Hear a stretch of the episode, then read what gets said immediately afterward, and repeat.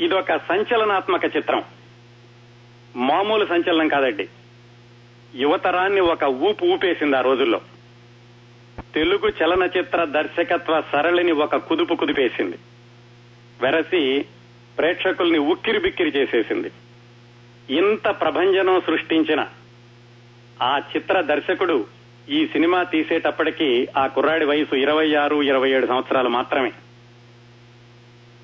ఈ చిత్రం యొక్క విజయాన్ని చూసి చాలా మంది కుర్రవాళ్ళు ఆ రోజుల్లో మేము కూడా సినిమా దర్శకులం అయిపోవాలని కేవలం ఆ కుర్రాడి ఇంటర్వ్యూ దొరికితే చాలు అని చాలా మంది అతని చుట్టూతా తిరిగారు.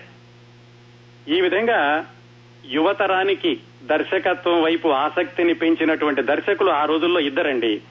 ఒక ఆయన తమిళ దర్శకుడు మణిరత్నం ఇంకొక ఆయన తెలుగు దర్శకుడు ఇదిగో ఇప్పుడు మాట్లాడుకుంటున్నా మొదటి చిత్రం యొక్క దర్శకుడు. ఈ సినిమా పేరు రెండే అక్షరాలు. ఈ సినిమా తెలుగులో విడుదలైన సంవత్సరానికి హిందీలో కూడా ఈ చిత్రాన్ని పునర్నిర్మించి అక్కడ కూడా ఘన విజయం సాధించాడు ఈ దర్శకుడు.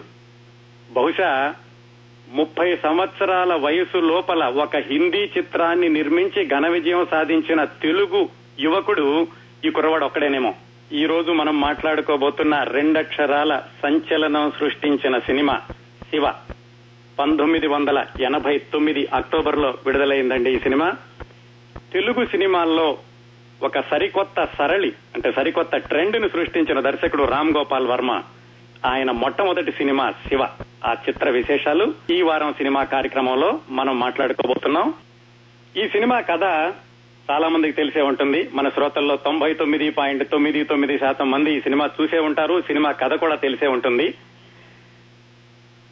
క్లుప్తంగా చెప్పాలంటే కాలేజీలో విద్యార్థుల ముఠా తగాదాలు వాళ్ళకి స్థానిక గుండాలకి ఉండే సంబంధాలు వీళ్ళిద్దరికీ మధ్యలో అగ్నిలో ఆజ్యం పోసే రాజకీయ నాయకులు.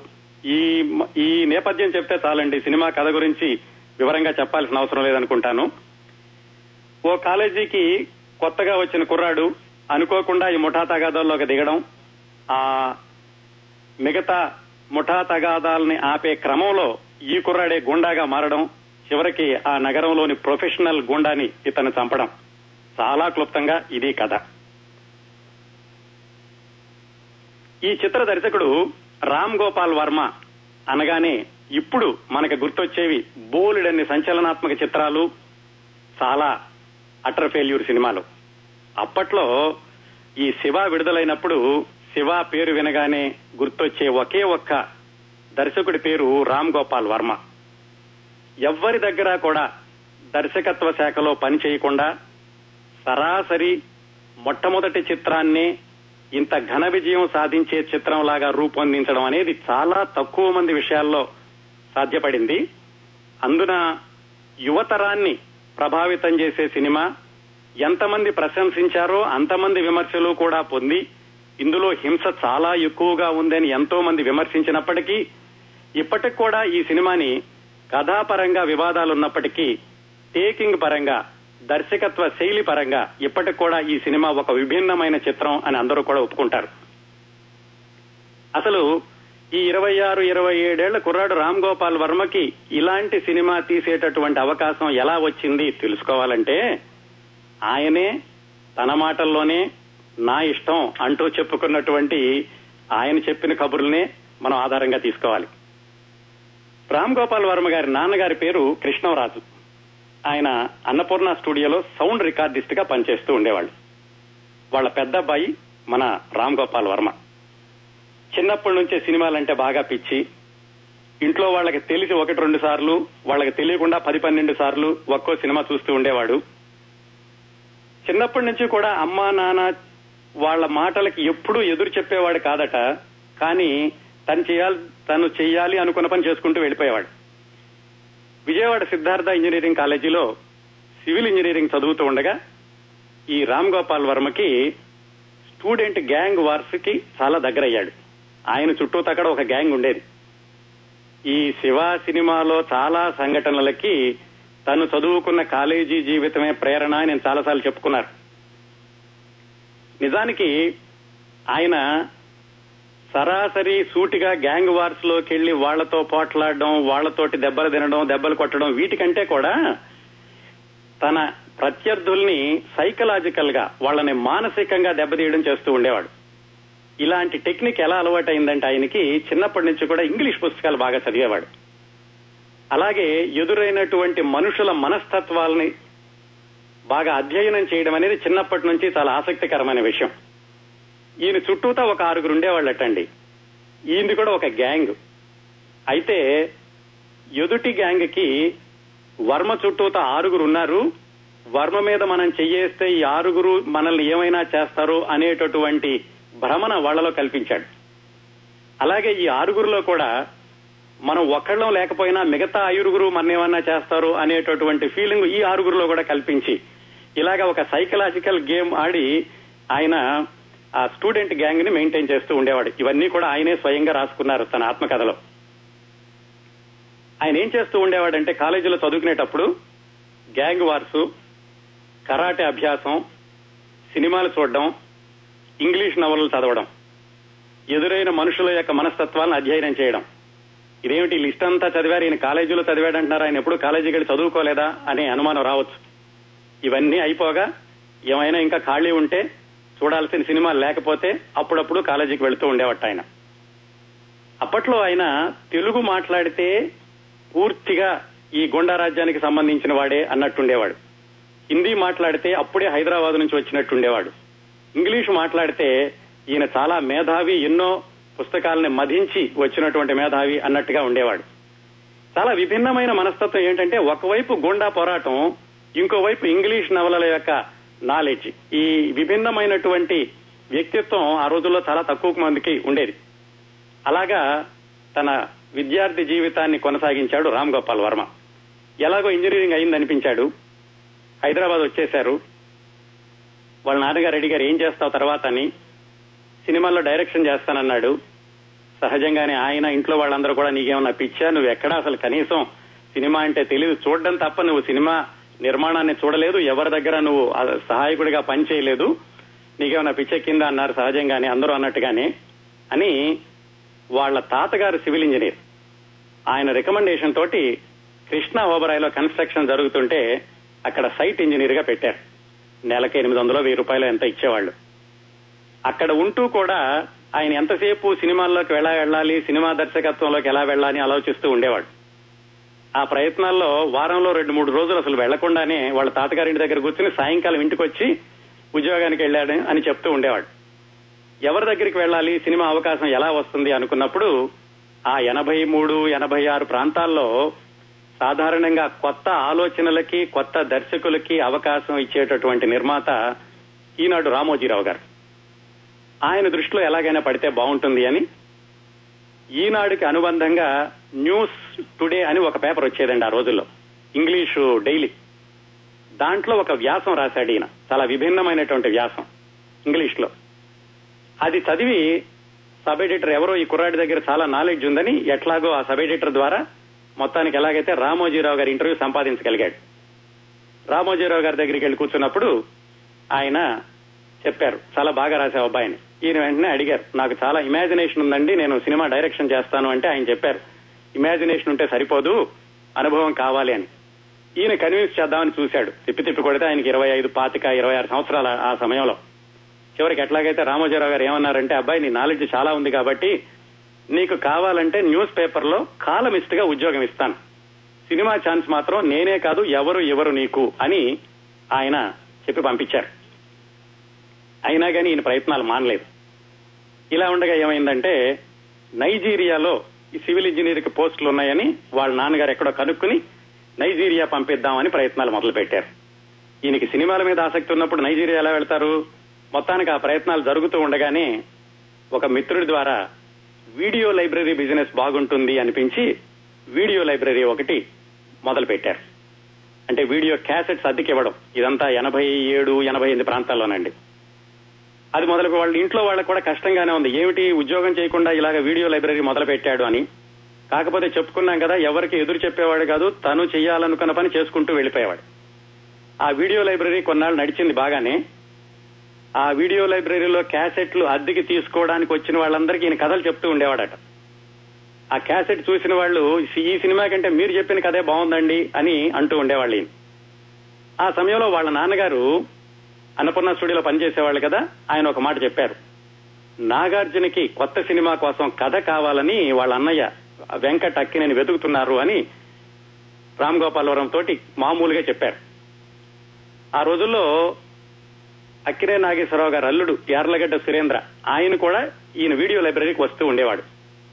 మొత్తానికి ఆయన పరిచయం తోటి ఎట్లాగైతే వెంకట్ అక్కినేని ఇంటర్వ్యూ సంపాదించి ఆయన దగ్గరికి వెళ్ళాడు రామ్ గోపాల్ వర్మ. ఇంకా వీడియో లైబ్రరీ నడుస్తూనే ఉంది. వెళ్ళి ఆయన దగ్గర నాగార్జున గారి కథ వెతుకుతున్నారట కదండి నా దగ్గర కథ ఉంది అని కథ చెప్పాడు. ఆ కథ ఏమిటంటే రాత్రి అని తర్వాత ఆయన తీసిన సినిమా. ఆయన కథ విన్నాక కథ బాగానే ఉంది బాబు కానీ ఇది నాగార్జునకి సరిపోదు పైగా ఈ రోజుల్లో తెలుగు ప్రేక్షకులు కూడా సరిపోదు అని ఆయన చెప్పాడు. అయితే ఇంకో కథ చెప్తాను అని అప్పటికప్పుడు వెళ్ళి కొన్ని గంటల్లోనే ఇప్పుడు మనం చూసిన శివ స్టోరీ పై పైన రాసుకుని వెళ్ళారు. దానికి ముఖ్యంగా ఆయనకు ప్రేరణ ఇచ్చింది ఆయన కాలేజీలో జరిగిన గ్యాంగ్ వార్స్ ఆయన పాల్గొన్నటువంటి సన్నివేశాలు మరికొన్ని హిందీ సినిమాల్లో అర్ధసత్య అర్జున్ కాలచక్ర ఇలాంటి వాటిలో నుంచి కొన్ని సీన్లన్నీ తీసుకుని మళ్ళా రిటర్న్ ఆఫ్ ద డ్రాగన్ ఆ సినిమాలో కొన్ని తీసుకుని మొత్తానికి ఒక కథ తయారు చేసుకుని వెంకట్ గారికి వినిపించాడు. వెంకట్ గారికి నచ్చింది. చాలా బాగుంది ఈ కథ. కాకపోతే నీకు ఎక్కడ అనుభవం లేకుండా నువ్వు నాగార్జున ఎలాగా డైరెక్ట్ చేస్తావు? ఒక పని చెయ్యి మేము ఇప్పుడు కలెక్టర్ అబ్బాయి అని ఒక సినిమా తీస్తున్నాం. ఆ సినిమాలో నువ్వు అసిస్టెంట్గా చేరి కొన్నాళ్ళు పని చెయ్యి తర్వాత చూద్దామని వెంకట్ గారు చెప్పారు. ఆ ప్రాసెస్లో ఈయనకి వెంకట్ యార్లగడ్డ సురేంద్ర ఇద్దరు కూడా చాలా దగ్గర అయ్యారు. కలెక్టర్ గారు అబ్బాయి సినిమాలో బి గోపాల్ దానికి దర్శకత్వం. ఈయన నాలుగో అసిస్టెంట్ ఐదో అసిస్టెంట్ గానో దర్శకత్వ శాఖలో అన్నట్టుగా వెళ్ళాడు. అక్కడ ఎక్కువ రోజులు పనిచేయలేదు ఎందుకంటే అక్కడ వెళ్ళగానే ఎక్కడికి వెళ్ళినా ఇంగ్లీష్లో అనర్గళంగా మాట్లాడేవాడు. కొత్త కొత్త వేదాంతాలు చెప్తూ ఉండేవాడు కొత్త కొత్త ఆలోచనలు చెప్తూ ఉండేవాడు. ఇవన్నీ అందులో పనిచేసే వాళ్ళు ఎక్కువగా తట్టుకోలేకపోయారు.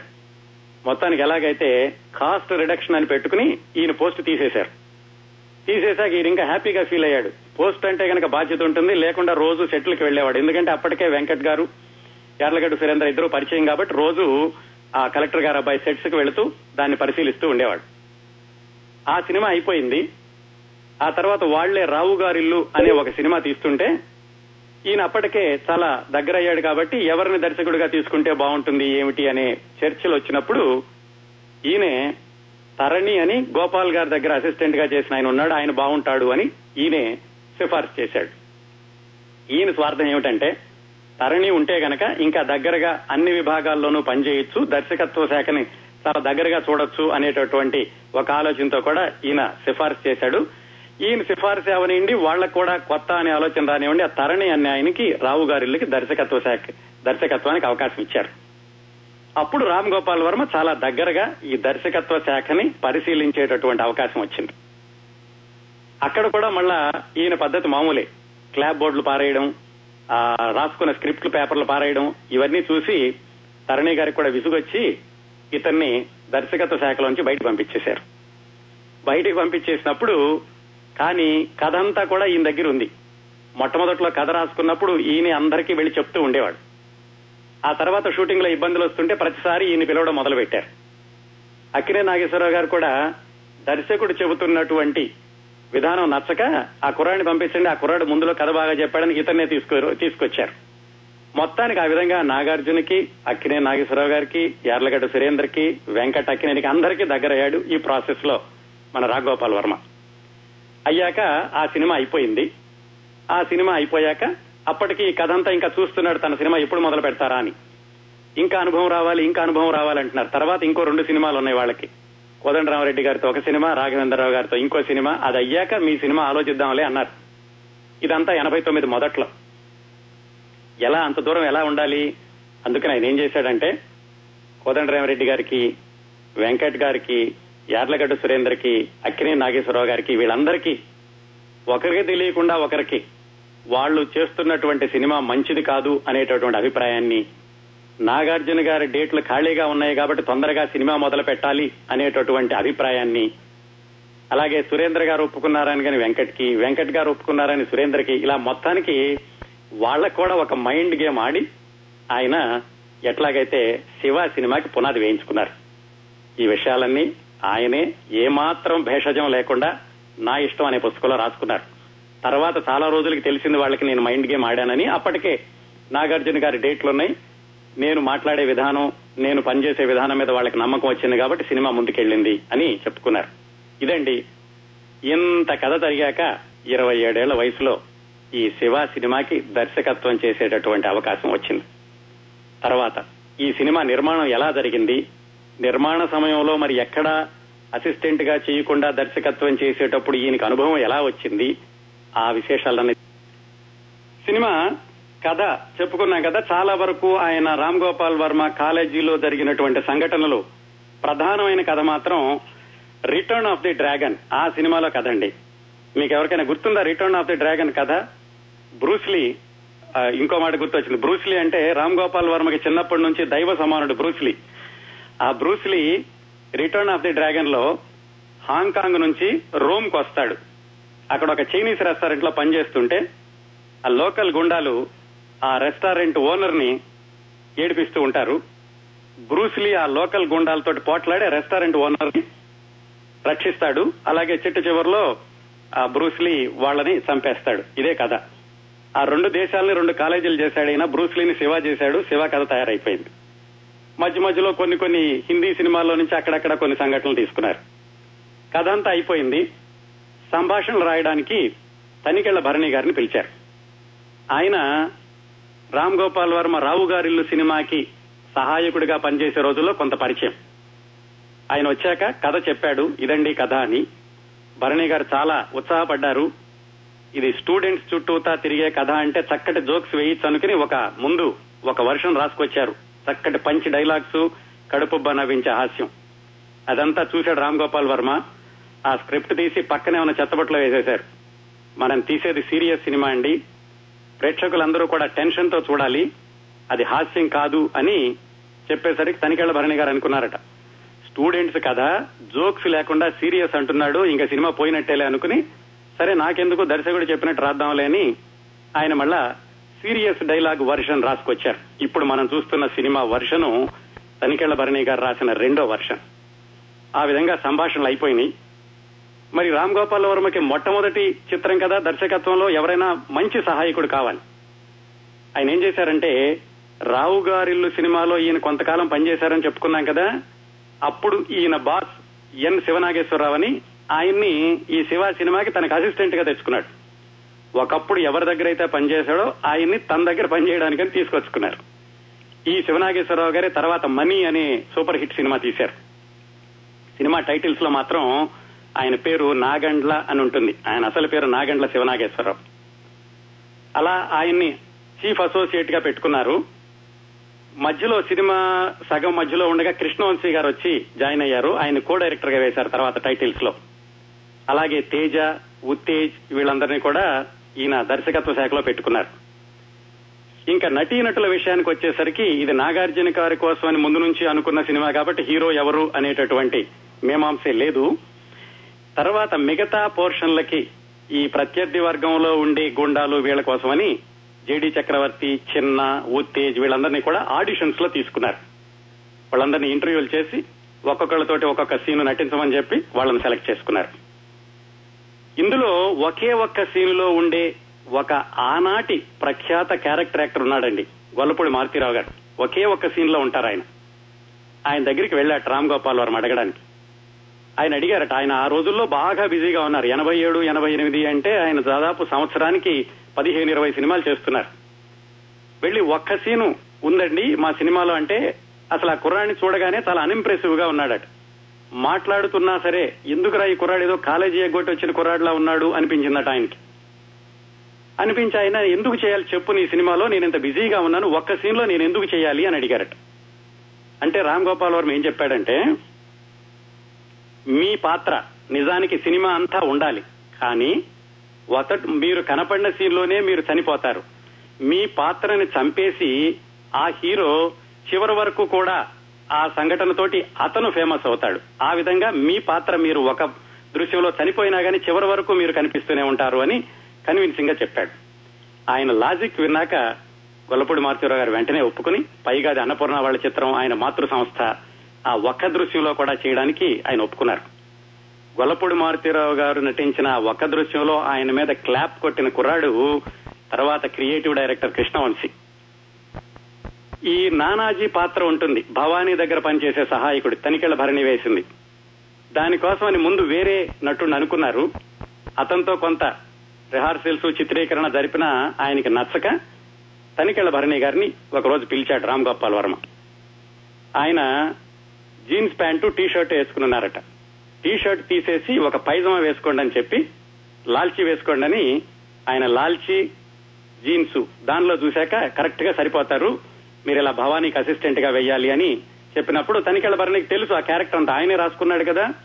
ఆయన ఏం చెప్పారంటే అయితే ఓ పని చేద్దాం మొత్తం నేను డ్రెస్ అంతా కూడా ఎలా ఉండాలో నేను నిర్ణయించుకుంటాను అని చెప్పి ఆయన వెళ్ళి ఇప్పుడు మనం చూస్తున్నటువంటి కళ్ళకి కాటుక పెట్టుకోవడం పెద్ద బొట్టు పెట్టుకోవడం ఇలాంటివన్నీ ఆయనే చేసుకొచ్చేసరికి సరిగ్గా నచ్చింది రామ్ గోపాల్ వర్మకి. ఆ విధంగా తనికెళ్ళ భరణి నానాజీగా ఈ చిత్రంలో నటించడం. అక్కడి నుంచి ఆయన రచయితగా అయితే పాతిక వేలు ఇచ్చేవాళ్ళట ఆ రోజుల్లో ఆయన సినిమాకి. ఈ సినిమాలో నటుడిగా నటించినందుకు ఆయనకి ముప్పై వేలు ఇచ్చారట. ఆ తర్వాత ఆయన నటుడిగా బిజీ అయ్యి చాలా వందలాది సినిమాల్లో నటించారు. ఈ సినిమాలో నాగార్జున గారు అన్నయ్య వెంకట్ అక్కినేని ఆయన నిర్మాత కదా ఆయన కూడా ఒక చిన్న దృశ్యంలో కనపడతారండి. సూట్ కేసు తోటి డబ్బులు తీసుకొచ్చి భవానీకి రఘువరన్కి ఇచ్చి వెళ్ళేటటువంటి ఒక వ్యక్తి పాత్రలో ఆయన కనపడతారు.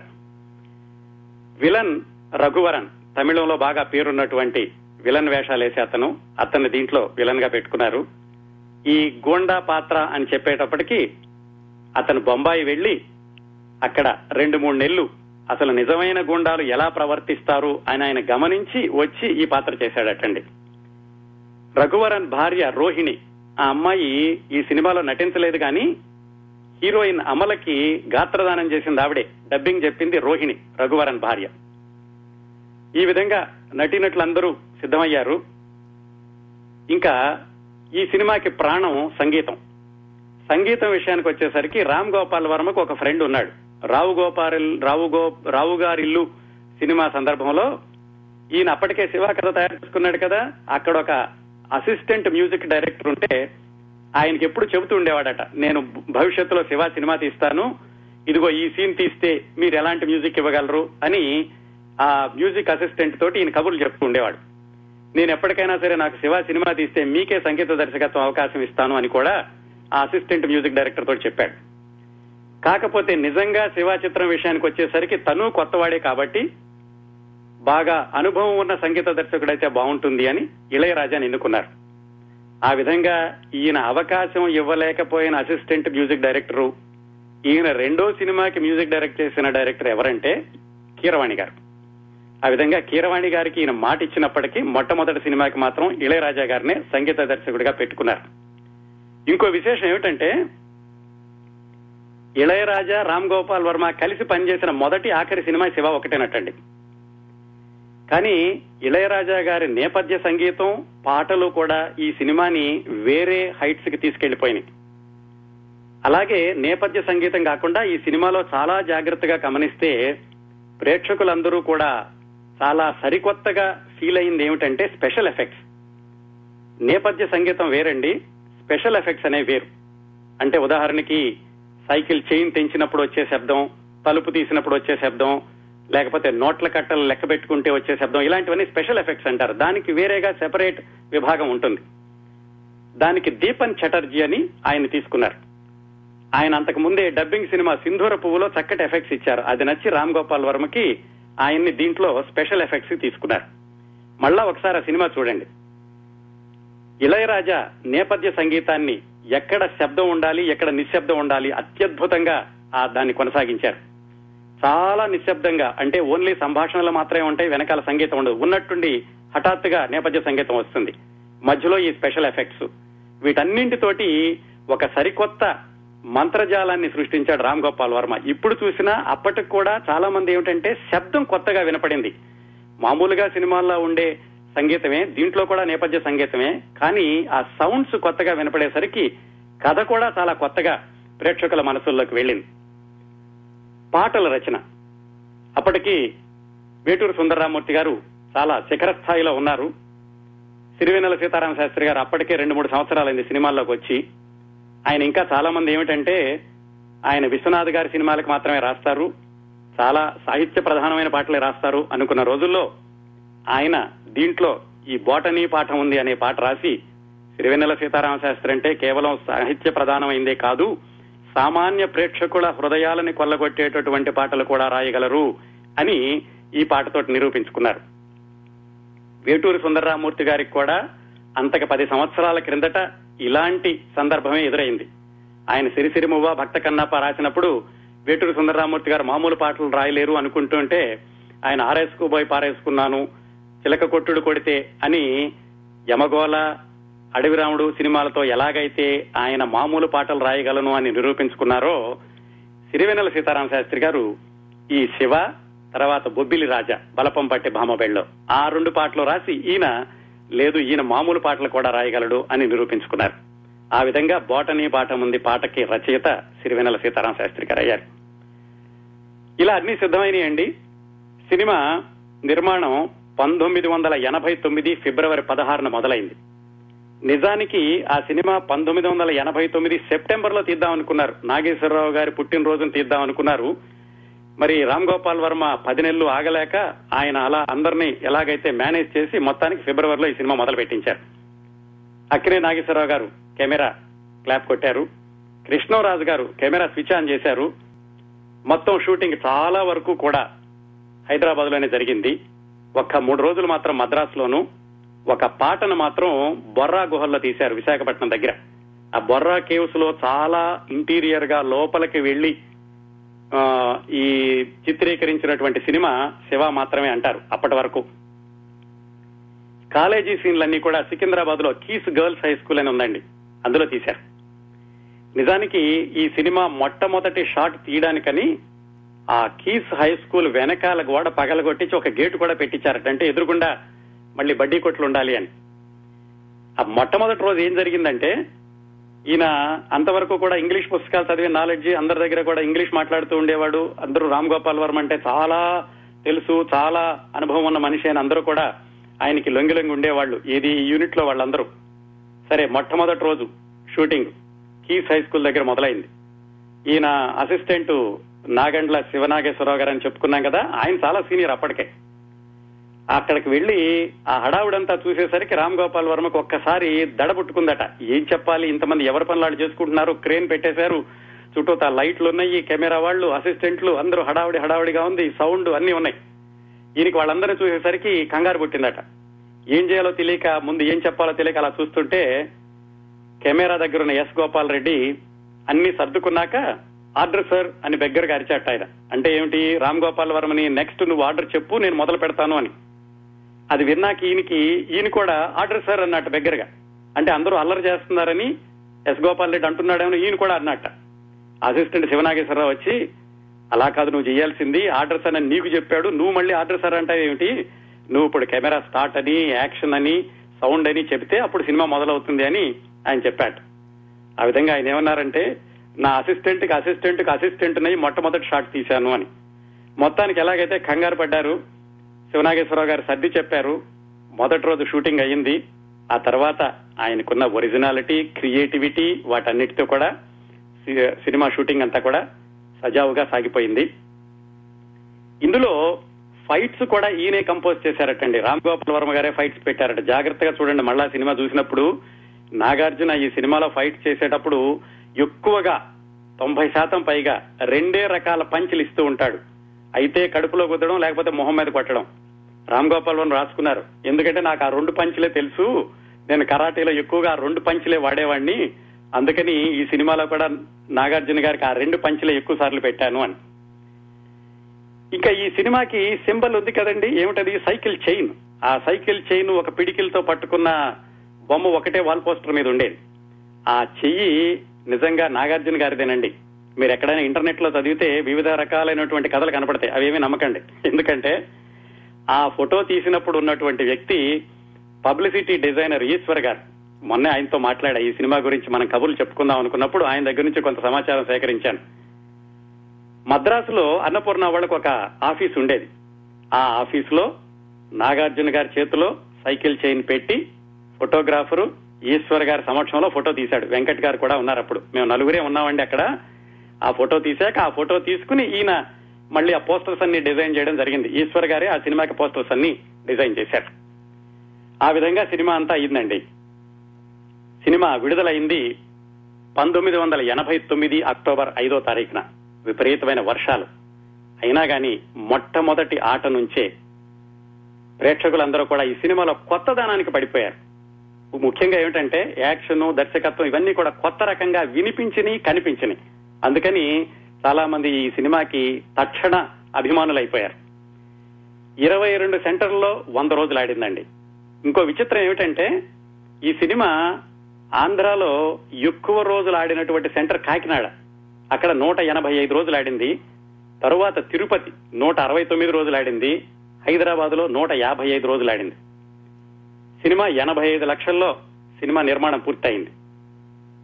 తెలుగు సినిమాలు మొదలయ్యాక అరవై సంవత్సరాల్లో అంటే పంతొమ్మిది వందల ముప్పై నుంచి పంతొమ్మిది వందల అరవై తొంభై వరకు ఈ అరవై సంవత్సరాల్లో నైజాం ఏరియాలో కోటి రూపాయలు కలెక్ట్ చేసిన మొట్టమొదటి సినిమా శివ. అడవిరాముడు ఇలాంటివన్నీ ఏంటంటే ఆంధ్రదేశం మొత్తం మీద ఆంధ్రాలో కలెక్ట్ చేసినాయి కానీ నైజాం ఏరియాలో కోటి రూపాయలు కలెక్ట్ చేసింది శివ సినిమా. ఈ శివ సినిమా నాగార్జున గారికి పదిహేడో సినిమా. ఈ సినిమా నిర్మాణంలో ఉండగా తమిళంలో రైట్స్ అడిగిన వాళ్ళు లక్ష రూపాయలు ఇస్తామని అడిగారట. అయితే వీళ్ళు రైట్స్ అమ్మలేదు. ఈ సినిమా పూర్తయ్యాక తమిళంలోకి డబ్బింగ్ చేసి విడుదల చేస్తే ఎనభై ఐదు లక్షలకు అమ్ముడుపోయింది ఆ సినిమా. లక్ష రూపాయలు ఎక్కడ? ఎనభై ఐదు లక్షలు ఎక్కడ? చూడండి సినిమా నిర్మాణము సినిమా విడుదలయ్యాక అంత వ్యత్యాసం ఉందన్నమాట. ఈ సినిమాకి రామ్ గోపాల్ వర్మ గారికి ప్రజల అభిమానం ప్రేక్షకుల అభిమానం దర్శకుడిగా ఆయనకు వచ్చినటువంటి ఒక సరికొత్త ఇమేజ్ అదే కాకుండా ఆంధ్రప్రదేశ్ ప్రభుత్వం వాళ్ళతో ఉత్తమ నూతన దర్శకుడు ఉత్తమ దర్శకుడు. రెండు బహుమతులు కూడా ఒకే సంవత్సరం తీసుకున్నారు. బహుశా ఇలా నూతన దర్శకుడు ఉత్తమ దర్శకుడు రెండు బహుమతులు తీసుకున్న దర్శకుడు ఇంతవరకు తెలుగు సినిమాల్లో ఆయన ఒక్కడేనేమో. ఆ విధంగా సినిమా అత్యద్భుతంగా ప్రేక్షకుల్ని చేరింది. ఈ సినిమా విడుదలైనప్పుడు ఇంకో సంఘటన ఆయనే చెప్పుకున్నారు. విజయవాడ వెళ్ళారట విజయవాడలో థియేటర్లో చూద్దామని. డిస్ట్రిబ్యూటర్స్ తీసుకెళ్ళారు. థియేటర్కి వెళ్ళినప్పుడు కామయ్యతో తోపు అని ఆ ఏరియాలో విజయలక్ష్మి థియేటర్ అని ఉండేది. ఆ థియేటర్ చుట్టూతాని ఈయన చక్కర్లు కొడుతూ ఉండేవాడు కాలేజీ వదలు కాలేజీ ఎగ్గొట్టే చదువుకునే రోజుల్లో.